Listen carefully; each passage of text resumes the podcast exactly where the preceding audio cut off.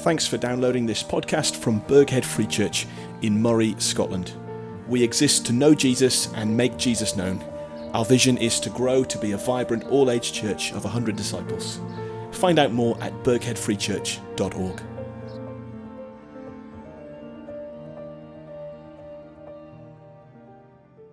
In you, Lord, my God, I put my trust.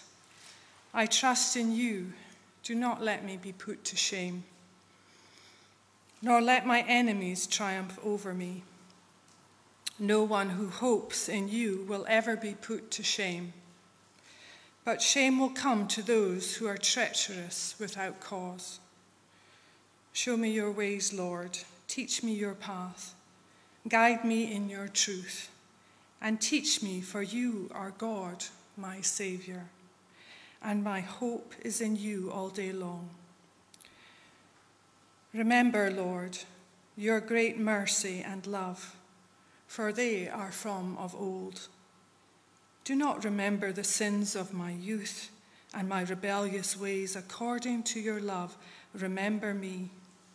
For you, Lord, are good. Good and upright is the Lord. Therefore, he instructs sinners in his ways. He guides the humble in what is right and teaches them his way. All the ways of the Lord are loving and faithful towards those who keep the demands of his covenant. For the sake of your name, Lord, forgive my iniquity, though it is great. Who then are those who fear the Lord? He will instruct them in the way that they should choose. They will spend their days in prosperity, and their descendants will inherit the land. The Lord confides in those who fear him. He makes his covenant known to them. My eyes are ever on the Lord, for only he will release my feet from the snare. Turn to me and be gracious to me, for I am lonely and afflicted. Relieve the troubles of my heart and free me from anguish. Look on my affliction and my distress, and take away all my sins. See how numerous my enemies and how fiercely they hate me. Guide my life and rescue me. Do not let me be put to shame for I take refuge in you. May integrity and the uprightness protect me, because my hope, Lord, is in you. Deliver Israel, O Lord, from all their troubles. Sam was anxious. Anxious about the present and worried for the future. The pandemic meant that her job was now insecure. And speaking of her job, there were people at work who didn't like her Christian faith and didn't like the stand that she'd taken on some issues. And so she knew if there were going to be redundancies, frankly, there were some people there who would quite like her to be the first out of the door. Losing her job would make her already precarious financial situation even worse. And she had a family to feed. How on earth could she trust God. Stuart was racked with guilt. He couldn't forget what he'd said and what he'd done. He knew that his sin against God and against others was serious.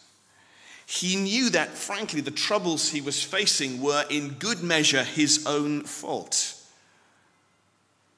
How on earth could he come back to God? How on earth could he expect God to forgive him again?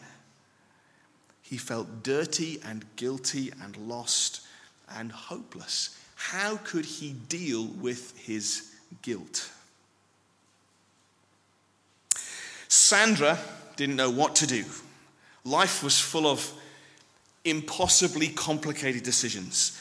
Her teenagers were pushing her to abandon church. They just didn't want to go anymore. Her husband wanted the family to re- relocate for a better paid job but she knew that there wasn't a gospel teaching church in the place he wanted to move. On top of that, her parents were aging and their health was failing. Her mum was suffering with dementia. She hardly knew what to do.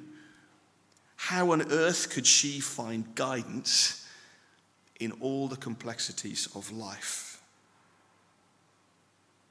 Trusting God, dealing with guilt, and finding guidance. Now, I made up those three stories, but it wasn't very hard to do so.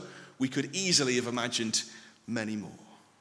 Trusting God, dealing with guilt, finding guidance. I reckon these are maybe the biggest three issues for any Christian, for any person, come to that. And in fact, I struggle to think of three more relevant issues. Wouldn't it be good if there was a passage of scripture that spoke to all three of these issues? Well, what do you know? That's exactly what you have in front of you today in Psalm 25. David, the author, writes about trusting God, dealing with guilt, and finding guidance. Those, no surprises, are our three headings today. They're on your sheet, they're on the screen. Let's get going. Number one, trusting God. Read from verse 1. In you, Lord my God, I put my trust. I trust in you. Do not let me put to shame nor let my enemies triumph over me. The start of verse 1 there is more literally, To you, Lord, I lift up my soul, or my whole being. In other words, trusting God means giving your whole self over to Him. And knowing that, placing your, your, yourself in His hands is good and wise because well, he's good and trustworthy. I suppose it's a bit like one of those trust games where you have to fall and be caught. To trust God is to deliberately, self consciously lean on Him, to, to place your whole self in His hands, knowing that He controls everything, and knowing that you depend on Him for everything, and knowing that He is completely good and trustworthy. You do see those uh, videos, don't you, of those sort of awfully cringy team building days. I have to say, I really hate team building days. Anyway, you know the sort of thing where one member of the team has to fall back and uh, the colleagues at the office or, or whoever it is, they have to catch them.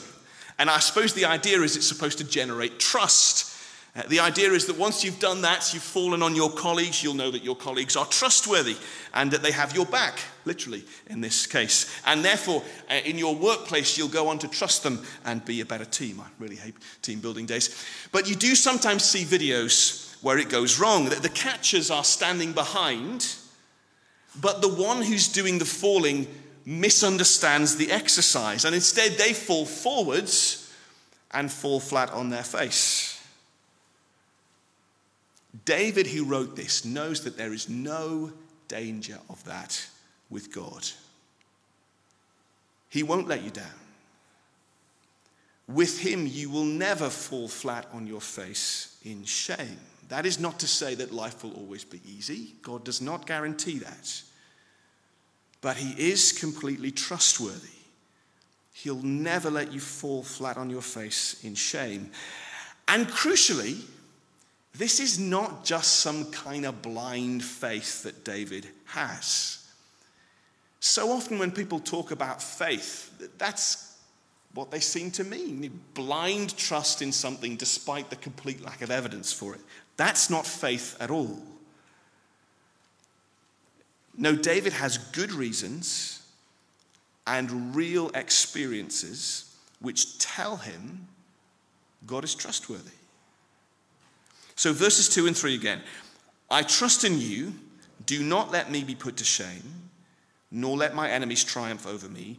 No one who hopes in you will ever be put to shame, but shame will come on those who are treacherous without cause. See, you might ask, or you should ask, well, how does David know that? You know, how can he be sure that those who trust in God won't end up be putting to the sh- put to the shame of God's judgment? How could he be sure that he'll get God's blessing instead? The answer in the psalm is in one word, especially. You see it in verse 10 and verse 14. The word is covenant.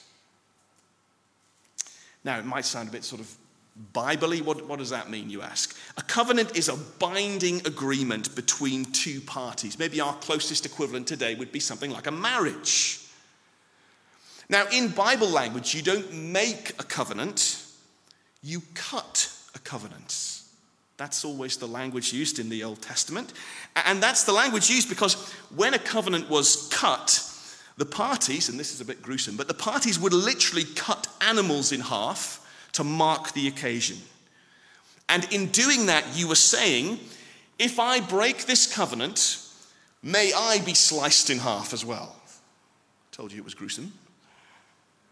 In our modern way of speaking, I suppose you might say, oh, it was a contract signed in blood.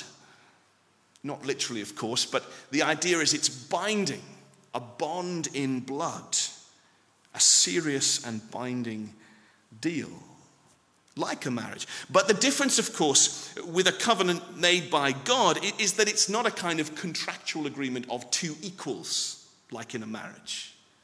No, God is high above us. God makes his covenant with us. He made a promise, if you remember, to Abraham and his descendants that, that he would be their God and that if they walked with him, they'd know his blessing and not shame, his kindness rather than his judgment, which frankly they deserve. It was a kind and generous and gracious thing of God Almighty to make a covenant with the likes of us. And David is now looking back hundreds of years later, and he can say with absolute certainty that when God says something, when he promises, when he makes a covenant, God is completely and utterly faithful to it. David can see that in the history of his own people and in his own experience. And we can know the same. One of the great values of, of knowing the big story of the Old Testament, or the whole Bible come to that, is that you see again and again a God who makes promises, who cuts covenants, and then keeps the promises and is completely faithful to the covenant. Supremely, of course, you see that in Jesus. And I know looking around today that many of you here, just like David, could say the same thing in your own life, in your own experiences, time and again.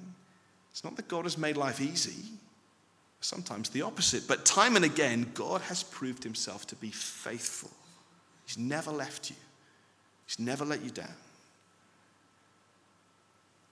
Now, people inside the church even might let you down. Church leaders like me no doubt have let you down. No doubt I've let you down. Those outside the family of God will certainly let you down. They may even oppose you for being a Christian. That was certainly David's experience. He's aware, as you can see, from about of his enemies all around him. And we also live in a culture, I think, that is increasingly hostile to Christian faith. And on that note, it's got nothing to do with the psalm really, but let, it's just a good excuse for me to again recommend this excellent book. It's called Being the Bad Guys. Uh, it's a kind of manifesto for what it means for Christians to live faithfully and lovingly uh, in a secular age where we have long since ceased to be the cultural mainstream. It's excellent. Anyway, back in the psalm, for David, trusting God didn't always mean an easy life. It didn't always mean God gave him exactly what he wanted. It didn't mean his enemies weren't real. If you know anything about his life, you know that that's true. But trusting God did mean that in the end, David knew God's blessing and not the shame of his judgment.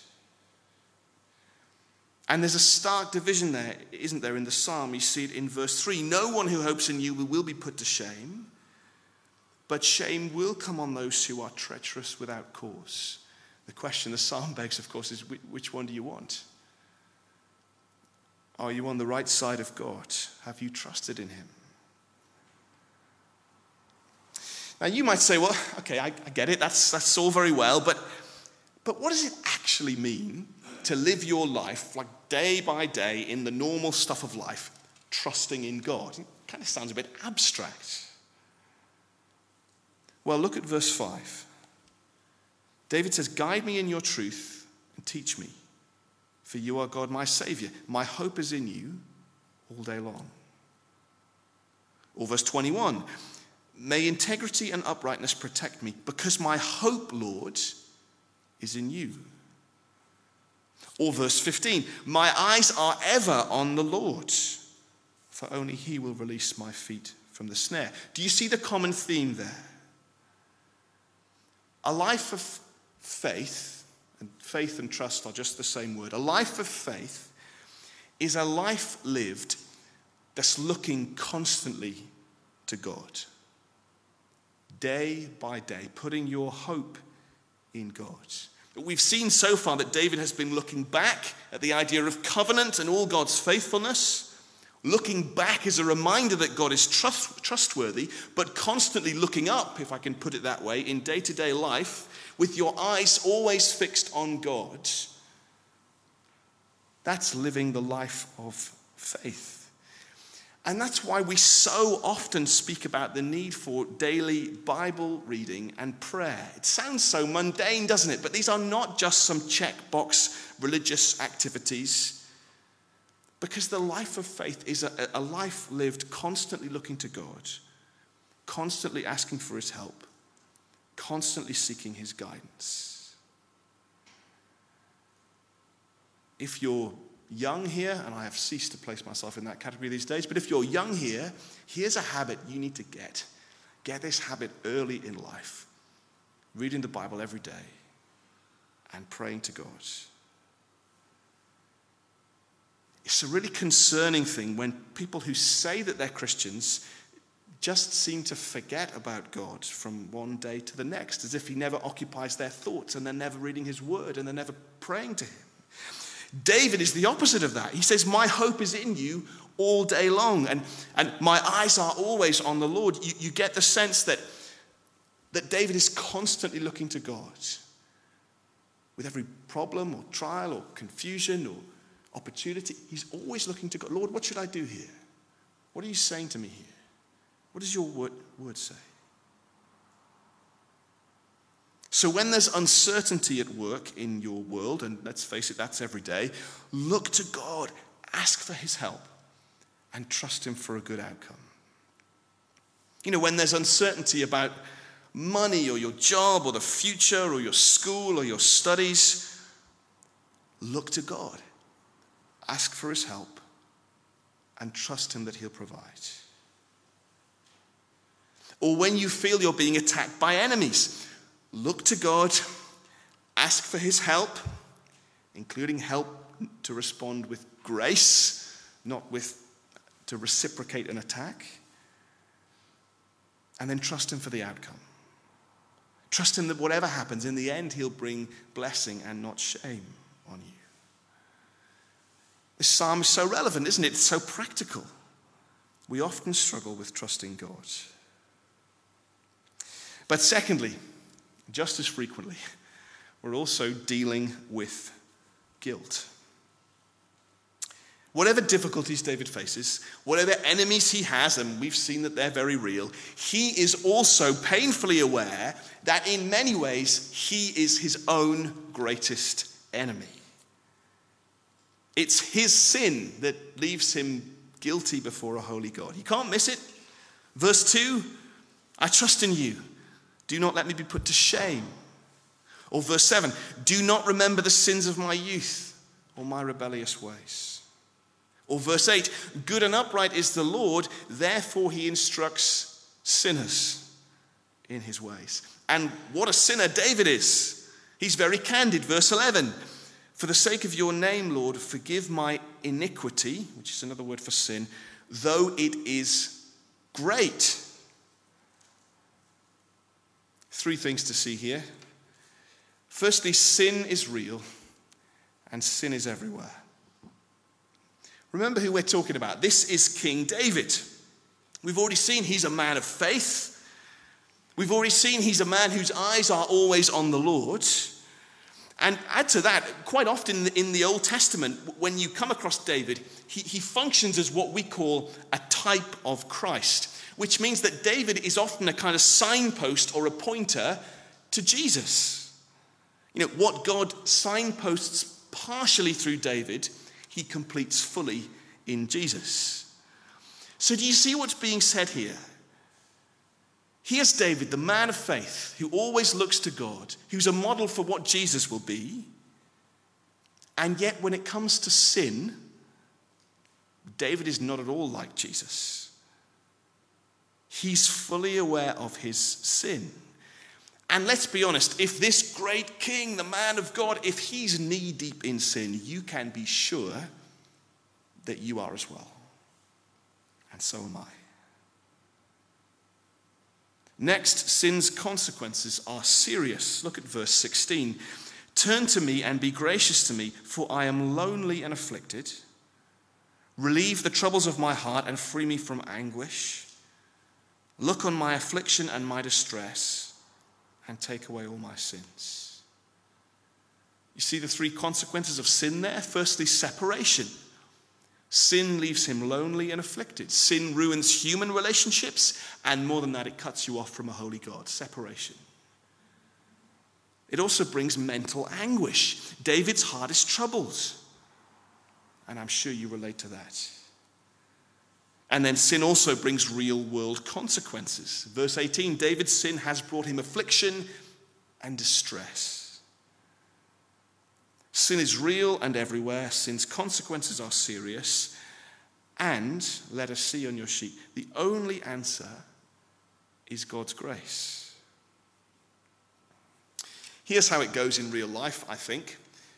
When we are painfully aware of our sin, and if we have any self awareness, that's quite a lot of the time, our instinct, I think, is just to shrink away from God and to hide from Him. To think that we, we couldn't possibly come to Him in prayer. We avoid the Bible, we, we maybe even stay away from church. Or if we come, we kind of just shut our minds off to it all. This psalm, and actually lots of psalms, show us that that is not the answer.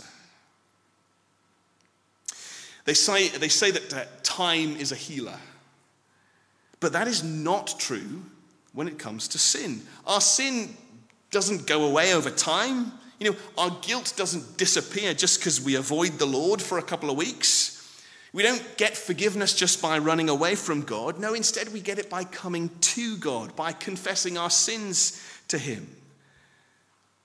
In some cases, we may be helped by confessing our sins to others as well, but asking most of all for God's mercy and grace by looking to the cross and to Jesus who shed his blood for us.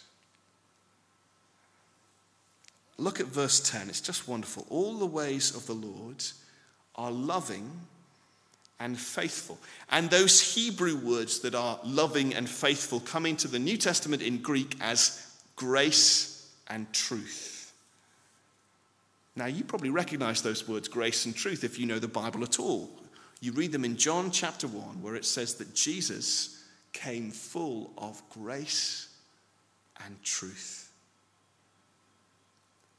Jesus is the one who brings us God's grace, full and free forgiveness, because he pays for our sin.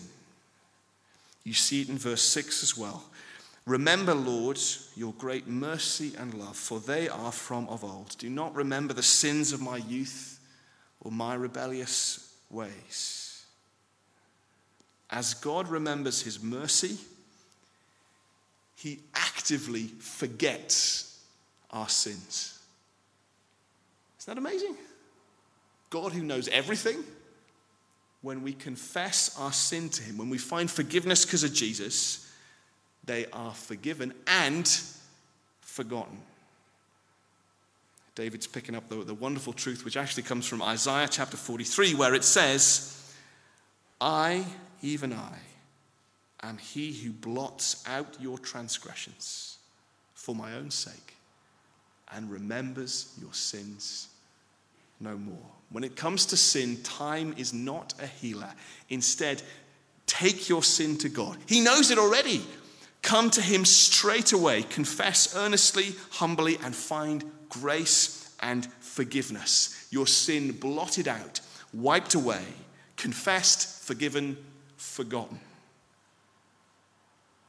You need to believe and receive this amazing truth. I think some of you don't believe it because you think it's too good to be true.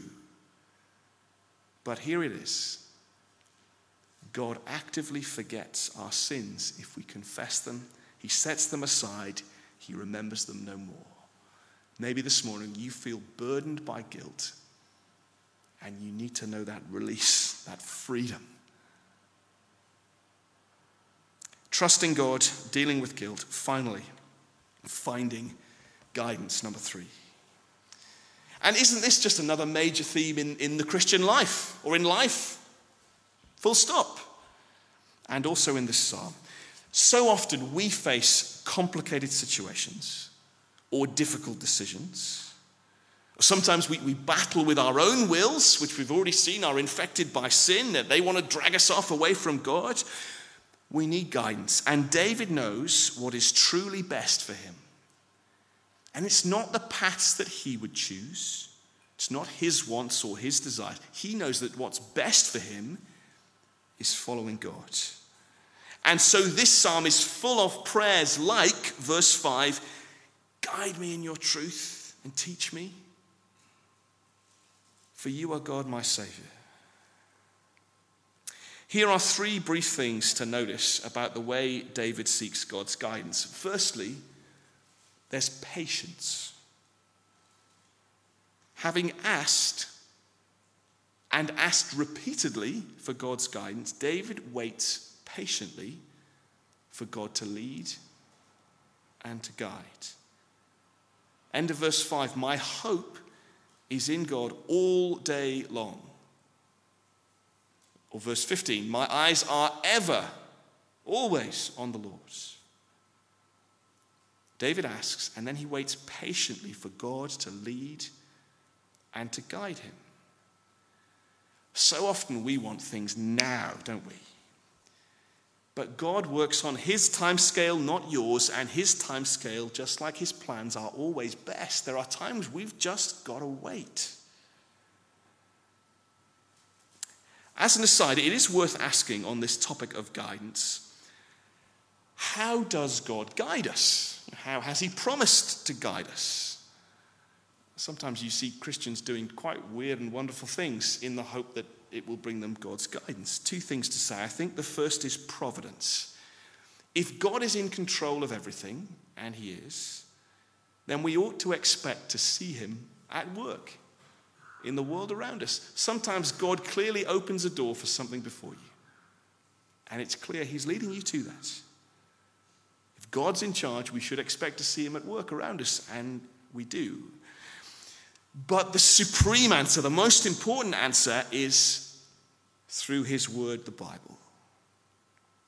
David asks God to show him his ways, his paths, to teach him, to guide him in truth.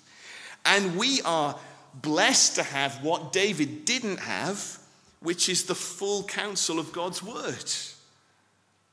So, for us, being patient and waiting for God's guidance means searching and knowing the scriptures.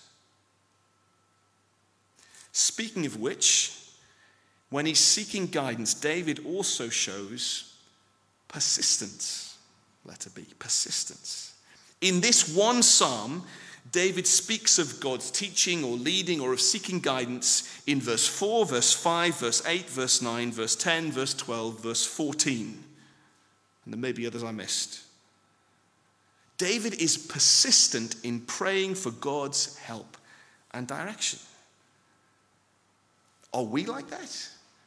You know, when you face a, a crisis, or it doesn't have to be a crisis, does it? Just a decision, any decision just in the run of the mill stuff of everyday life? Are we always saying, Lord, teach me, guide me, lead me, speak to me, help me know what to do?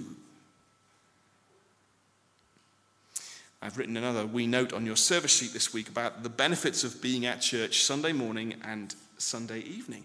Those who are really seeking God will do that if they can. Wanting to persist, to, to, to know and hear God's voice speaking through the scriptures.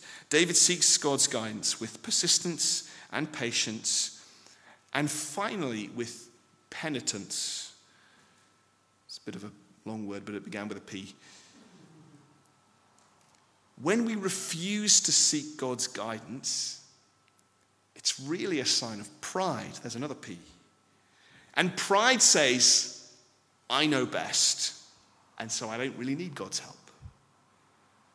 But David, even though he's like great king, he's like the opposite of that. He comes to God humbly, knowing that he isn't wise and needs God's help, knowing that he isn't deserving, but in fact that he's a sinner. So, verse 8, David says, Good and upright is the Lord, therefore he instructs sinners like me in his ways. He guides the humble, not the proud, in what is right. We need to rid ourselves of the idea that God owes us anything. He doesn't. It is an amazing privilege to hear His word, to have Him teach us, and speak to us, and guide us. And so there it is in Psalm 25. I reckon it's such a useful psalm for the realities of living the Christian life. We learn to trust God, to deal with our guilt by taking it straight to Him, and to find guidance by patiently, persistently, and penitently seeking God's will in prayer and in His Word. Let's pray, shall we, together? And we're going to have a moment of quiet reflection so easily God's word is just snatched from our mind. We take a moment to think about what God has said to us, especially. In you, Lord my God, I put my trust. I trust in you. Do not let me be put to shame,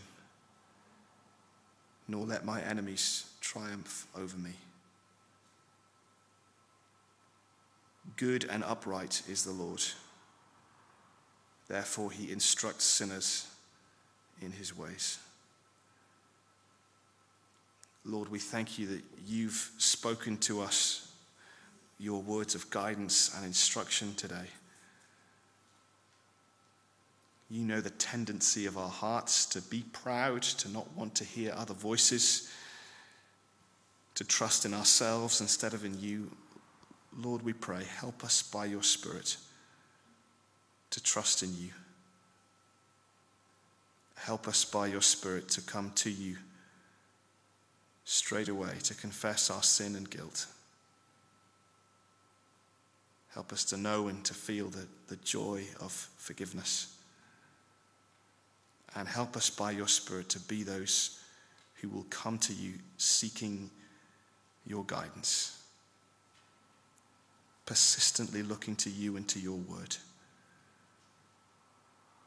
And we ask it all in Jesus' name. Amen. Thanks again for listening. Please feel free to share this podcast. And if you'd like to be up to date with each week's talk, why not search Burghead Free Church on your favourite podcast app and hit the subscribe button. For more information, go to burgheadfreechurch.org.